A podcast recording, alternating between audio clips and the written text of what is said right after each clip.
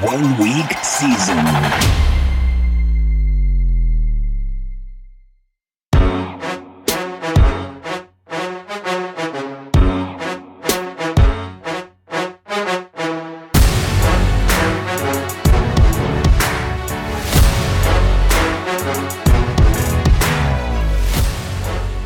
Happy Friday, everybody. Ladies and gentlemen, boys and girls, children of all ages, it is officially week ten in the N F L, and we have five games to go over today. If you are listening to this on the podcast version right now, keep in mind we also have this live streamed up over at YouTube. You can come check us out at One Week Season, subscribe. You get to see the faces Hilo and I are going to make at each other, uh, especially as we talk about a few of these games versus just listening to it on the podcast. This week, we're going to be breaking down Cleveland versus Miami, Detroit versus Chicago, the game everybody's excited about, Denver versus Tennessee. If you can't hear the sarcasm in my voice, that was sarcasm. New Orleans versus Pittsburgh, and the Houston for the Giants. And with that, I will welcome in Mister Hilo. Uh, if you hear him cough or sneeze, he's getting over a cold, so please forgive him and don't roast him on Twitter for it. Uh, or please do. Uh, I'm going to do my damnedest to uh, to hit that mute button. You can probably tell through my voice. I'm I'm all plugged up up here. Um, but yeah, hopefully it shouldn't. Let's talk about these games, man. Like, uh, what are we starting at? Lions and Bears. This is yeah, uh, we're gonna... this is an interesting one, dude. Yeah, this is um. Right. Two of the worst defenses in the league, right? Like, they're just bad. And then Chicago, while long term it's going to be good for them, right, traded away their two best defensive players. And this is going to open up for what I think is going to be a highly, highly owned game. I think we're going to see mega chalk in this game because this, in the range of outcomes, can go seventeen fourteen. This can also go forty-one thirty-eight, right? With the over under being at forty-eight and a half, with everybody is, and the Bears finally starting to figure things out with how to actually use Fields and miss that mismanagement of how bad their offensive line is. Uh, I'm interested to see what your thoughts here, uh, especially as, uh, you know, the Bears, like we talked about, are averaging thirty-one points a game. It's kind of crazy, right? Dang it. I already threw one in. I already threw it right in, right in the podcast. Dude, so yeah, we have been talking about the Chicago Bears and what they have been doing, their personnel, their everything from the G M down in this space since we started doing it. And over the last three weeks, we've seen what we've been talking about, what they needed to be doing, actually come to transpire. They've averaged over thirty-one points per game over those last three games. They're starting to, they're, they're basically doing what we said they needed to do. We're like, they have to stop hiding their fallacies, their, um, their, their blemishes, which was their offensive line. They were trying to hide that. They were trying to get away with a very vanilla game plan. And it probably, it, it, it stemmed from this, like, we have so many moving pieces this season. Uh, you know, talking back into into February, where they fired um, Pace and they hired mm-hmm. Ryan Poles, um, and from then until like September, there just was so much. There was so much change in in Chicago, and so when that like when they started their season, they started in a hurricane game. Um, we we call it the, like the yeah. Waterworks game or whatever in right. with San Francisco. Um, and they were able to just like keep play, keep away and run the ball. And they ended up getting a win. So they carried those like ideologies and methodologies through the next like five games, um, just thinking that they could like just overpower teams. And they found out quickly that like their offensive line is not good. Then they started, they, they molded that game plan to like try and hide those deficiencies. And it was run on first and second down, and let's have Fields pass on third down. And they were not designing Fields rushing attempts. They were not doing any interesting things. It was very vanilla, and it was basically just trust that Fields can get us there on third down. And what was happening is they were rushing for one from between like negative two yards to one yards on first down. They were picking up either going backwards or picking up another two yards. And they were forcing, they were facing like between third and twelve to third and seven routinely. And Fields is like this escapability master. He, we know his mobility, his um, athleticism. He thought he could just escape every situation, and he was just taking sacks because he has zero pocket presence. Well, now we see that they are designing Fields runs on first down. They are um, dialing up passing plays on first down. And we're not talking about like leveraging Fields' elite arm strength and going for downfield shots on first down. No, they're hitting like slants for seven yards on first down. It's like, yes, dude, that is what you right. need. Um, but yeah, so this offense has evolved like right before our eyes. And it's, it's cool to see because we talked about all those things, what they were doing wrong, how, like how they could fix it. And they are doing those things. Um, so this is a very, very different offense than we've seen over the first six weeks. The last three weeks, again, thirty-one points um, average per game. They are designing Fields rushing plays on first down. They are actually designing plays up for their mobile quarterback to be mobile. Um, they're passing uh, on, and they're they're not suddenly this like high pass rate team. It's just when they are do, choosing to pass is not just reserved for like third downs where it's obvious and exploitable from an opposing defense. So now like we can still expect them to be a run first team. They're going to basically have those carries split up between the triad of uh, Justin Herbert, David Montgomery, and now the quarterback, Justin Fields. So we're into this, like there's a little bit of uncertainty regarding the volume on the ground, but what it's done is it's opened up the lid on the offense overall so that now there's upside here. Like they're scoring touchdowns. This is good. Like we we can attack this team. Um, so yeah, here at O W S, we've been attacking Fields for the past four to six weeks, waiting for that to happen. It finally happened. And you probably saw the leaderboards. Like we were peppered all over the top with Justin Fields when not a lot of people had him last week. Yeah, we were all over that as a community from everybody's aspects. And I want to talk about it because it really opened up a lot of things, right? Taking the opportunity to go Fields naked, and we'll talk about him in a little bit, but our call last week on Mister Mitchell in tight end, you know, Armageddon, you know, being able to get that touchdown out of him while his utilization isn't up where everybody wants it to see yet. Everybody was not on him, and those that did it really opened it up. So I'm disappointed because while I did fine, right, I, I made money last week. I, because I went Fields, Mitchell, and I pulled the trigger on the Jets D, mm-hmm. and that opened up so many other things. I just didn't play Mixon. That was yeah. uh, right. Like if you didn't play Mixon, you were dead last week. So, but once his utilization goes up, I think that's going to be really interesting to see. And the amazing thing was, is they're going to figure this out, and let's be ahead of the curve. And I think that's one thing as a group we've done really well so far, is be ahead of the curve. Yeah, for sure. Um, with uh, with James Mitchell, he played only about twenty percent of the snaps, but where he was playing those snaps were high value. So um, he was playing red zone looks. Obviously, he caught that touchdown. I would expect um, with the injuries that they have going on in Detroit, um, we have Josh Reynolds, who has not practiced this week. Um, he has been he's been playing through a an ankle injury, and he, as opposed to like Amon-Ra Saint Brown, who sat out with his ankle injury, allowed it to heal and then came back. And now like is the week where we expect his production to not be influenced by that ankle injury. Reynolds played through it, and he basically was like the last man standing of that pass catching core for a while. And now he is looking still hobbled, still bothered by it. So he's probably either going to be limited or out this week. Obviously, T J Hawkinson is no longer in town. We have um, D J Chark, who's still on the I R. So they they don't have a lot of... Oh, and then DeAndre Swift is clearly not fully healed from his ankle and shoulder. It's not even so, close. It's not even yeah. close. So he like, tried, he came out and tried to play like fifty-five percent of the offensive snaps um, out of their bye. And then la- that was week eight. And then last week, he was relegated to like sixteen percent of the snaps or something, something gross like that. Um, so he's clearly not right yet.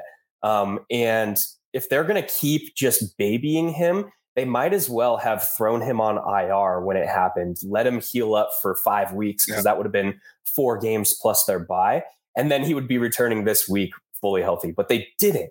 And so now he's like, he's playing, trying to play through these injuries. So he is ineffective and he's not being on the field. So they have Jamal Williams, who is like the anti splash play player. Like he, yeah. he's just, he's just a plotter and a grinder. They have Amon-Ra Saint Brown. And then they have like uh, Khalif Raymond and the two tight ends. So Brock Wright and James Mitchell. Right. I would expect that we see a little bit more twelve personnel mixed in this week. They like Wright because he's been around the league a couple years. He's a better blocker, but they have this like athletic kind of freakish pass catching tight end, yard after catch ability in James Mitchell, just kind of sitting in the waiting. Um, obviously he's coming off of uh, a lost college season. Um, I believe he tore his A C L in twenty twenty-one. And so they, that's the gamble that they took on him, even after his like elite performance in twenty nineteen and twenty twenty in the college ball. Um, he was coming off a pretty severe injury. So as the season progresses, James Mitchell is a guy that we need to have on our radar because of what he has shown in the college game. From a, he was above like a, a three point oh yards per route run guy in college. That's like Kyle Pitts range. Yeah, that's um, insanely elite. If if you really don't know what that stat means, that is just, that's what draft gurus' dreams are made of. Yeah, yeah. So that's that's that's the gamble that they made on James Mitchell, was elite production in college coming off of an A C L. Um, now we are what we're heading into week ten. So on the sec, the back end of the season is kind of where those gambles we see start to pay off. Um, we saw it last year with Amon-Ra Saint Brown. He was like buried on the depth chart coming into the year, but we knew that he had uh, elite athleticism. Same thing with James Mitchell. It's like, it's, it's almost deja vu with this team, just injuries and ineffective play and dealing away players. Now the like elite skill players who were buried on the depth chart are getting their chance. And that's kind of how I've been monitoring James Mitchell. Um, so yeah, I'm going to keep playing him. His, his price only came up like two hundred bucks uh, from last weekend. So um, he's an interesting piece to throw into your, uh, your fishbowl to pull from, from this game. So, so we're going to see J M put out a tweet I saw earlier in the week asking what everybody thought of the pricing of Josh Fields, and everybody said he's underpriced, which basically tells us we're going to get buyer remorse and everybody's going to come back and we're going to see a lot of Fields in a game which the Bears are one of the highest team totals of the week. Uh, when you yeah. go and break down everybody's team totals, how do you see that? And how do you see the ability to get unique if you want to play Fields, especially in M M E? I, I don't know that I'll. I don't know that I'll go back on my single entry or three max, maybe one lineup three max. But how do you see yourself being able to get unique with Fields when he's going to have this kind of ownership? Or more importantly, how do you leverage off of Fields in this game? The leverage is to always play a mobile quarterback with exactly one pass catcher. We've talked about that in the space before. The the rushing floor, and Fields rushed for one hundred seventy-eight yards and a touchdown last week. And he still would not have broken the slate unless he tossed three touchdowns. Like, it's that simple. So if you're looking for the path for a mobile quarterback to wreck the slate, and that's like basically what we play them to do. When we're entering a player on a roster, we're saying like, this guy is going to top the slate. And it, it the price is almost, it, it doesn't matter because we're looking for the separators. And we're talking like G P P mindset here. So we've seen it with Lamar Jackson. The two games that he scored this season uh, where he scored forty points or more, which is put the slate out of reach territory for a quarterback, um, he brought along exactly one pass catcher. That pass catcher in both games was Mark Andrews. One game, he went over one hundred yards and scored a touchdown. The other game, he put up like seven for eighty-eight and two touchdowns.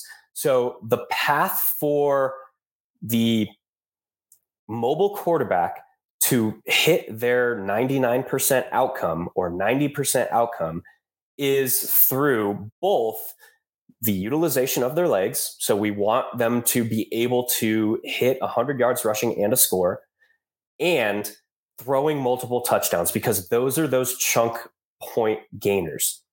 If the quarterback is throwing multiple touchdowns, it is highly likely that one pass catcher is going to be brought along with him.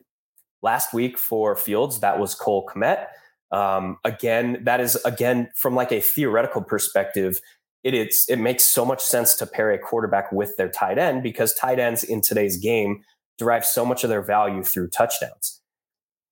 You're not going to see a tight end be optimal without scoring at least one touchdown, very oftentimes two touchdowns. So if a tight end is scoring twice, who is throwing them that football for them to score twice? Their quarterback. So that is a very natural correlation that is still going really underused by the field. And oh God, I hope I got it in there. You uh, did. Sorry. You did a good job there. Jeez. Um, so The the leverage, the the roundabout way of, or, or I guess the short way of answering that very roundabout question, or the way I answered it, is to say always pair a mobile quarterback with exactly one pass catcher, just based on how the scoring breaks breaks down from a theoretical perspective. That is optimal. Makes sense. So, Mister Pressure himself, we're going to finish up with here, uh, Jared Goff. How do you, being that Chicago is one of the lowest blitz rate teams in the league, when Mister Goff has a clean pocket, we know he can be downright elite slate breaking. And when he's pressured, he throws the ball like he's playing a passing league game on a Friday night. Like he's Uncle Rico. Yeah, there you go. That's, I was trying to think of a good example. I think that's a great example of uh, where to go there. Do you see yourself using any Goff this week? I, um, yes. So let's break that down. You asked about like, how do we leverage the expected Justin Fields ownership? I went through how to play Fields optimally. The other angle is to access Fields' upside through Jared Goff. The why we do that. One, Goff is priced lower. Obviously, we know that we're not getting the rushing floor that we get from Justin Fields with Jared Goff. But if you look at Jared Goff's P F F splits when under pressure versus when kept clean over the last three seasons, he is like top five quarterback rate and P F F grade in the league when kept clean. He is bottom three when pressured. Yep. So he yeah, is, he's Jekyll and Hyde. He's he's an older version of Zach Wilson. We just put it like that. Like the dude is absolutely atrocious when under pressure, and he is like gold when kept clean. He can throw downfield. He can hit those timing routes. He can, if he's allowed to, for his receivers to their routes to develop, he's very good at making his progressions through his reads. That said, we have a we have a Bears defense who doesn't blitz.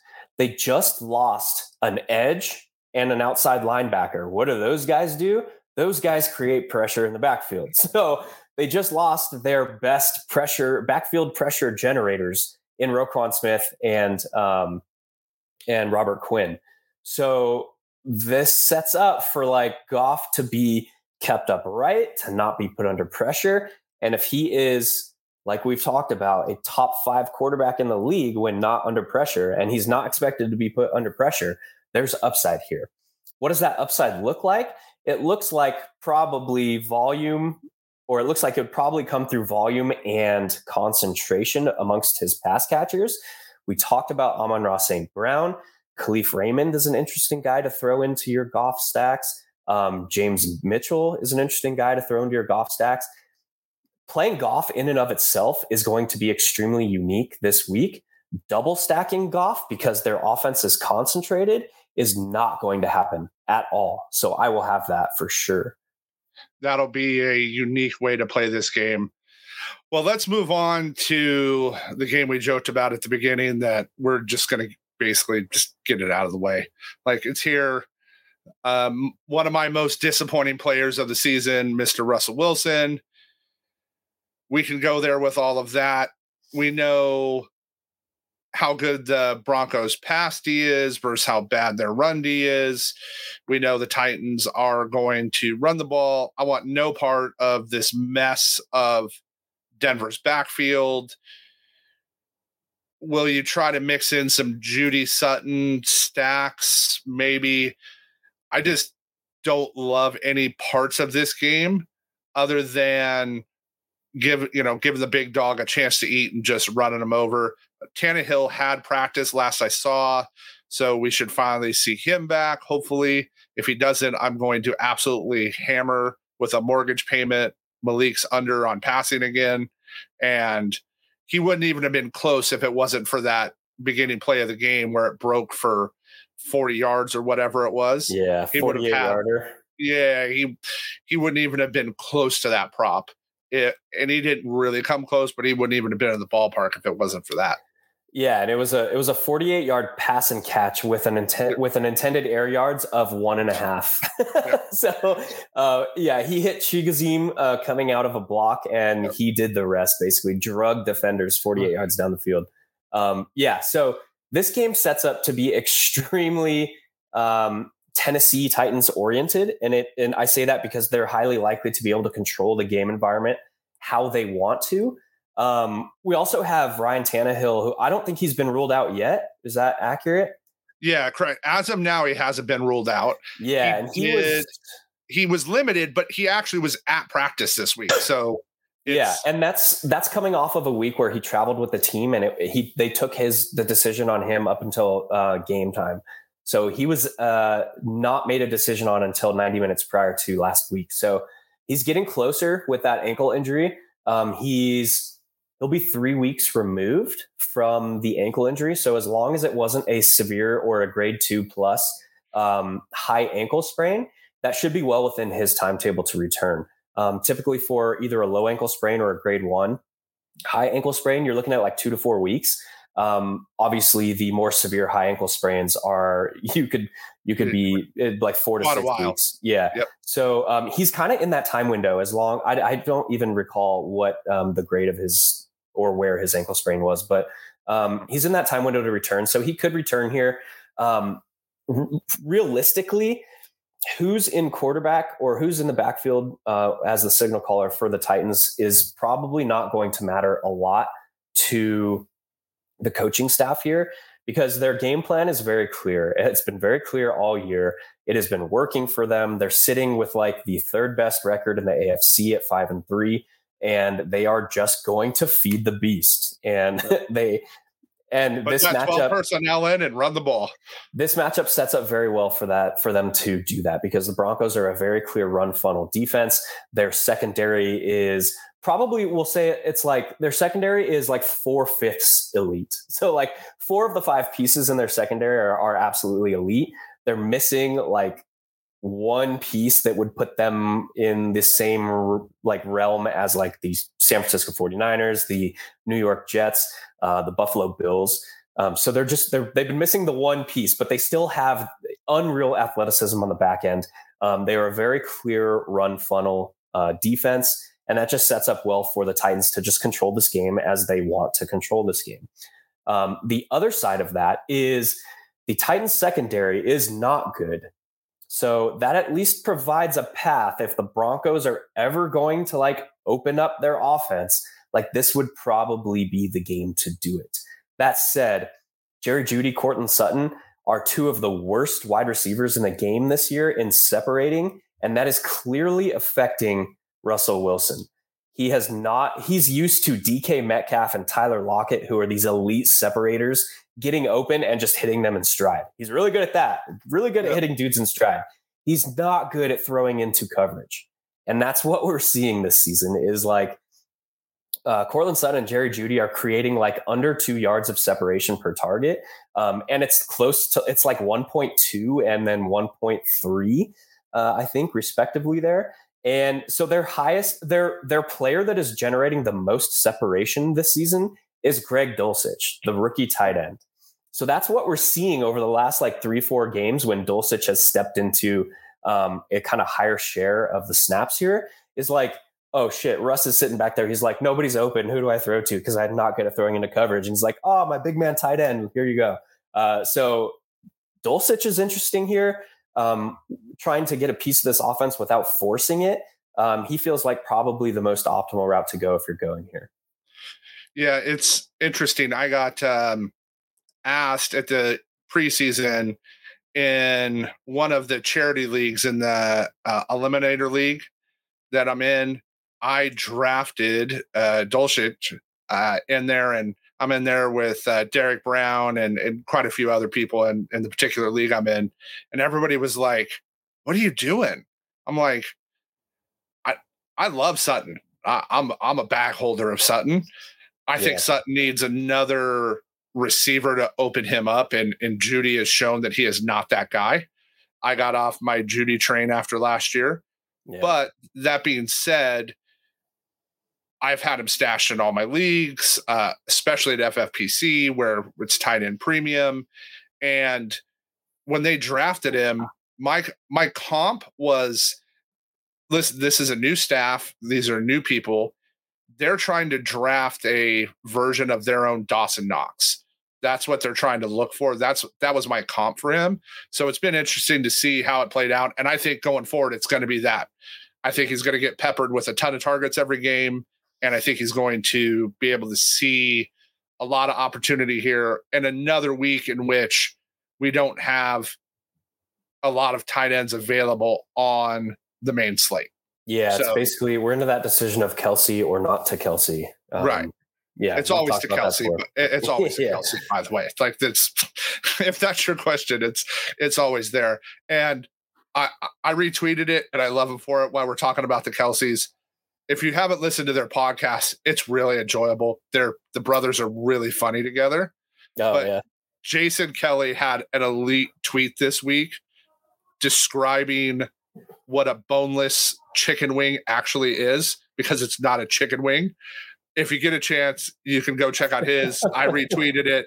Elite comment. Elite. Uh, makes me like the guy even more. He, he's hard not to like to begin with. I'm not even an Eagles fan, but it's uh, it was pretty funny. It actually had me in stitches. Yeah, that's funny. Yeah, that's about uh, it from this game, man. Let's go to yeah, the next one. Yeah, yeah, there's there's nothing much here. Uh, now let's get on to a fun game here. We're going to go to the Browns and Dolphins. One of the highest slate totals of the week. We know this is going to be very chalky, but one of the things we do with One Week Season, I think, well, is describe how to use chalk, when to use it, and what's the right way to use it.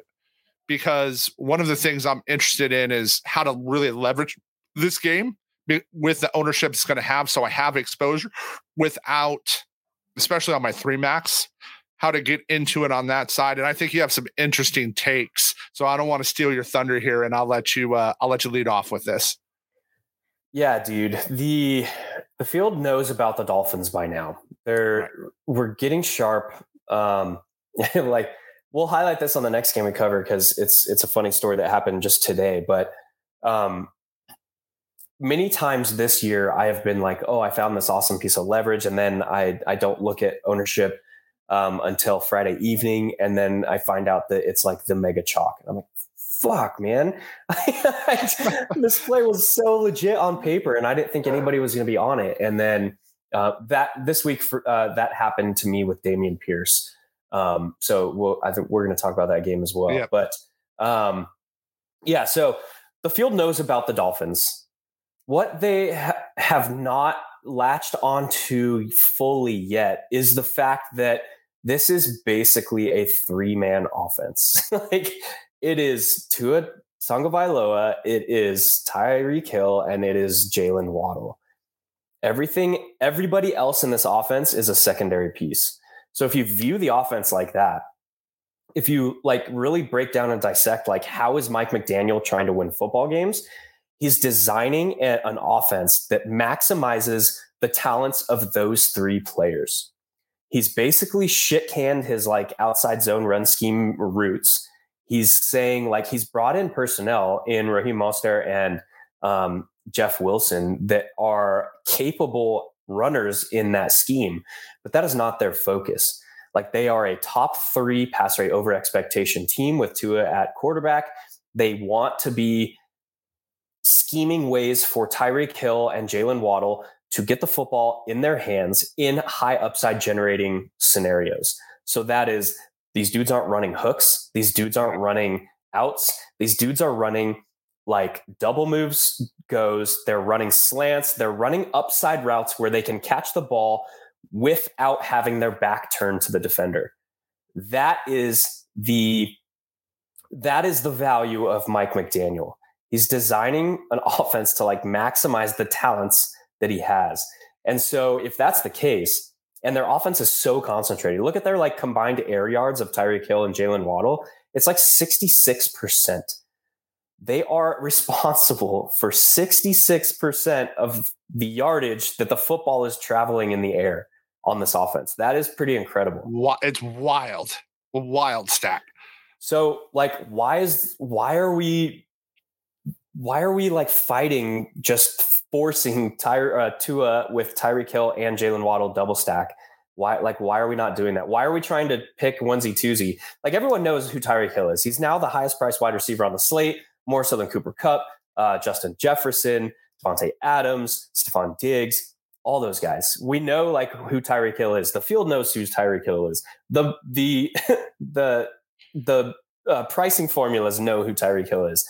So why are we like, oh, I'm just going to eat the chalk and play Tyreek Hill, or why am I going to get fancy and just go to Jalen Waddle and say that the touchdowns go there? Why are we not encompassing that whole piece, which is like, just play Tua with Tyreek Hill and double stack him with Jalen Waddle, take up two thirds of this offense, and do that at, at a plus E V environment, and until the field catches on and starts doing it themselves.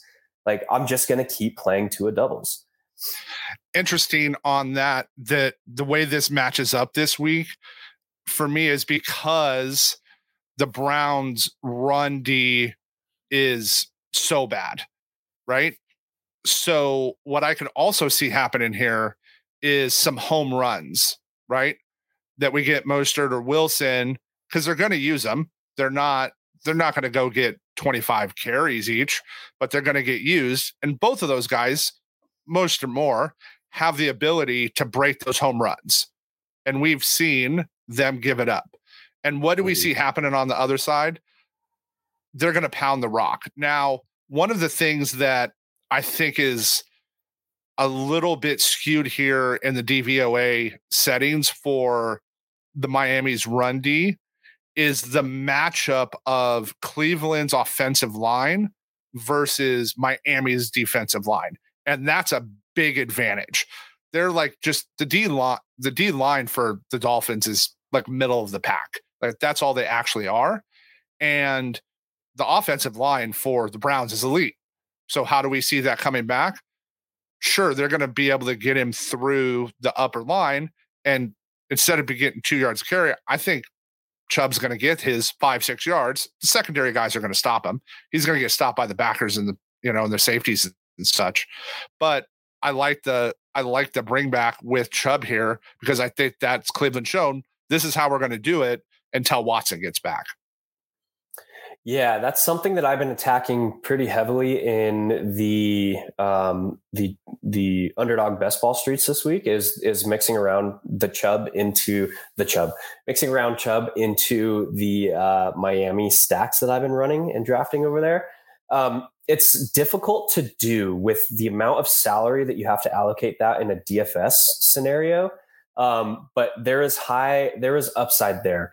The reason where I'm a little bit, um, I'm a little bit off in on DraftKings, I'm off of Chubb, because he has, he's been seeing a very consistent range of opportunity in the backfield between like a fifty to fifty-seven percent snap rate. And so we know that, like, we know it's a one two punch still. We know that Kareem Hunt was kept around. And we know that like Dearness Johnson and Demetric Felton don't really play unless the game is out of hand. So we're likely to see a very tight range of expectation from a range of outcomes perspective from the expected workload of um, Nick Chubb here. Whether or not there is upside for him personally depends greatly on him being able to rip off those chunk plays. And because of the fact that the Dolphins, really their biggest strength in the run game is not allowing second level yards, so not allowing breakaway runs. Um, their linebackers and their safeties um, are very good in covering down and covering those gaps um, in the run game. So with all that said, the likelihood of Chubb breaking off multiple chunk gains is lower. He's very likely to have a nice solid game where he's churning out four, five, six yards per carry. But the, the fact that his touch count is relatively capped due to how they've been utilizing him this season, it means that you're th- you're threading a very thin needle um, if you're playing Chubb on a roster um, from a from the sense of a full P P R format. I've been hitting him a little bit harder on half P P R, um, and that's also due to a format like uh, Underdog where there's no bonuses for like rushing, so it's just straight half P P R. But on DraftKings, you're threading a fairly thin needle by playing Chubb this week, in my opinion. There's other pieces. I actually like a, a good number, or I guess the two primary pieces for, uh, we'll call it three, the three primary pass catching pieces for the Browns. We know that the Dolphins have struggled um, because they place so much emphasis on covering down those B gaps, those uh, minimizing the second level yards gained out of the run game. We know that they've been susceptible over the middle field to tight ends. David Njoku is out, so Harrison Bryant is stepping into a featured role at tight end. And we know this offense likes to utilize multiple tight ends, but I think Bryant played like seventy-four percent of the snaps, something like that, last week. I'd expect that to grow slightly, um, to be honest, in this matchup. So it, we're, we're getting a like sub three K tight end who's going to be on the field probably eighty to eighty-five percent of the time in a matchup that very could easily tilt the Browns to increased pass volume. Um, we've seen it this season. Um, they've they have games of like thirty-eight pass attempts, thirty-six. So they're not unwilling to turn to a little bit more pass-heavy offense. Um, Harrison Bryant is a is a cheap way to get access to this game environment. Also, we have Donovan Peoples-Jones, who is fast A F, and he's been actually utilized. He's transitioned a little bit away from that primarily just only a downfield role this season, and his, his route tree's opened up a little bit, which is a plus when you look at like the progression of an N F L wide receiver. He's a young guy. He came into the league just running like just goes, like just run out there and yep. run fast. so um, the Raider way. That's what he was. Uh, that's what he was doing. He was built to be a yeah. Raider. Yeah. So his route tree is expanding a little bit. His A D O T is like eleven point five. Um, the actual leader in this offense in A D O T this season is Amari Cooper. He's up in the twelves, um, which is interesting when they have a guy like Donovan Peoples-Jones. They're kind of uh, they're they're mixing and melding their um, their route trees, which is good from how you want like an offense to be run. Really, um, you want to see those layered things. You don't want one guy doing one thing, another guy doing another thing, and now you know exactly how a defense is going to cover that, um, a la the Arizona Cardinals way, but that's another story. uh, but yeah, so like those three guys, like Harrison Bryant, Donovan Peoples-Jones, and Amari Cooper are highly intriguing to me because with um, David Njoku out, we know that that's going to um, narrow things a little bit for this offense. Uh, and we're likely to see Harrison Bryant step into Njoku's role a little bit heavier this week within his second week as the starter. Um, and we know that Njoku has provided some pretty significant upside in this offense this year. Yeah, especially with Amari's price at D K. Definitely want to have some ownership there. So one of the things you get to see if you're watching the live stream versus listening to this on podcast is we're showing our edge breakdowns. And if you come over to O W S, you're not going to get charged to see the the top half of this here. It's open. Um, everybody gets to see it. We want you to see the value that you're bringing. Now, one of the cool things you're going to get as a member is as it goes through, you're going to get some D F S interpretation, some from J M, some from Hilo, some from M J, uh, you know, the different providers here. And it's unique to see. So one of the things you get as a bonus versus having to listen to it at one and a half speed. Yeah, man, I got to, I got five minutes left. Let's hop over real quick to the, the yeah. Texans and the Giants. I just want to talk about the wave tops here. Um, excuse me, fighting here. Um, Damian Pierce on paper is probably one of the top running back plays on the slate. I was so excited about him. Like, oh, everyone's going to be glommed off on Saquon yeah. Barkley. Not the case. He's expected to be the highest owned running back. Uh, so here we are, me thinking I'm generating leverage and then actually checking and it's not happening. But Damian Pierce, he hasn't wrecked a slate yet. That said, the volume is elite. And once the touchdowns start flowing, he's going to be in that same, um, like, where did that come from running back game is going to happen at some point. So on paper, he's a very interesting play. With ownership, we have to realize that he is um, probably in the gray area between like lead back and workhorse in the sense that he's seeing pass volume. So he's seeing about the same pass game volume as Saquon Barkley this season on a per game basis, which is interesting. Um, if you look at like compare the per game target averages of Saquon versus the per game target averages of Damian Pierce hey. as the starter, It's fairly, it's fairly close. So except the game I had is prop, of course. Right. Funny how that works. Yeah. Yeah. Yeah. Right. So, um, yeah, there on paper, Damian Pierce is a great play. There's a lot of stuff that has to go into that further uh, when we're talking about playing him at ownership now. Um, obviously on the other side, Saquon Barkley is uh, probably the top overall on play running back play on the slate. The Texans have given up thirty fantasy points to opposing running backs. Um, in like five of their eight games. They're, um, the issue now is Saquon Barkley's pass game volume is less than it has been in the past. So we have to view Saquon a little bit more in the realm of a yardage and touchdown back than we've had to consider in the past. So uh, that will probably, that decision will probably come down to ownership. I want to be playing both of them together. Uh, that's pretty much it. I'm not going to be touching many of the pass catchers here. Yeah, I don't want anything to do with the quarterbacks or receiving core here. There's just not much oh, upside. I will be playing. Um, I will be playing. No, uh, um, Jesus Christ, uh, Jones. I will be playing uh, Jones because we've seen the one hundred yards and a touchdown upside. If he is tossing, uh, if he's he pairs that with a three passing touchdown game, um, which probably will happen at some point this season. He's going to be optimal on that slate. So I'll keep playing Jones. Um, the field doesn't like him. The field doesn't think he's a mobile quarterback, but uh, he's Hilo's sugar boo. So I'll keep playing him. He, he is. He's very much a one. and uh, we'll finish off here with a game we, you know, we were talking about before we started this that we're both actually really interested in because of the ways you can stack this and combine and all the upside here of the Saints and the Steelers. Uh, this is uh, going to be a unique process as we go through here. While the over-under is low, I think we're going to get a lot of really low ownership. And this is one of those games that, while it's there in the range of outcomes, for sure has the upside to get into that fifties range for us.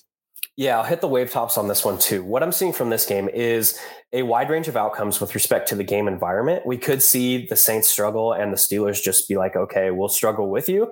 We could see the Saints succeed early and then the Steelers be pushed. When the Steelers are pushed, they have, um, they don't care who's at their quarterback. They're just going to be airing the ball out. So like um, we've had pass attempts for like fifty-two, forty-four, uh, in the high thirties, forty-two, something like that. Um, from the rookie quarterback in Pitt.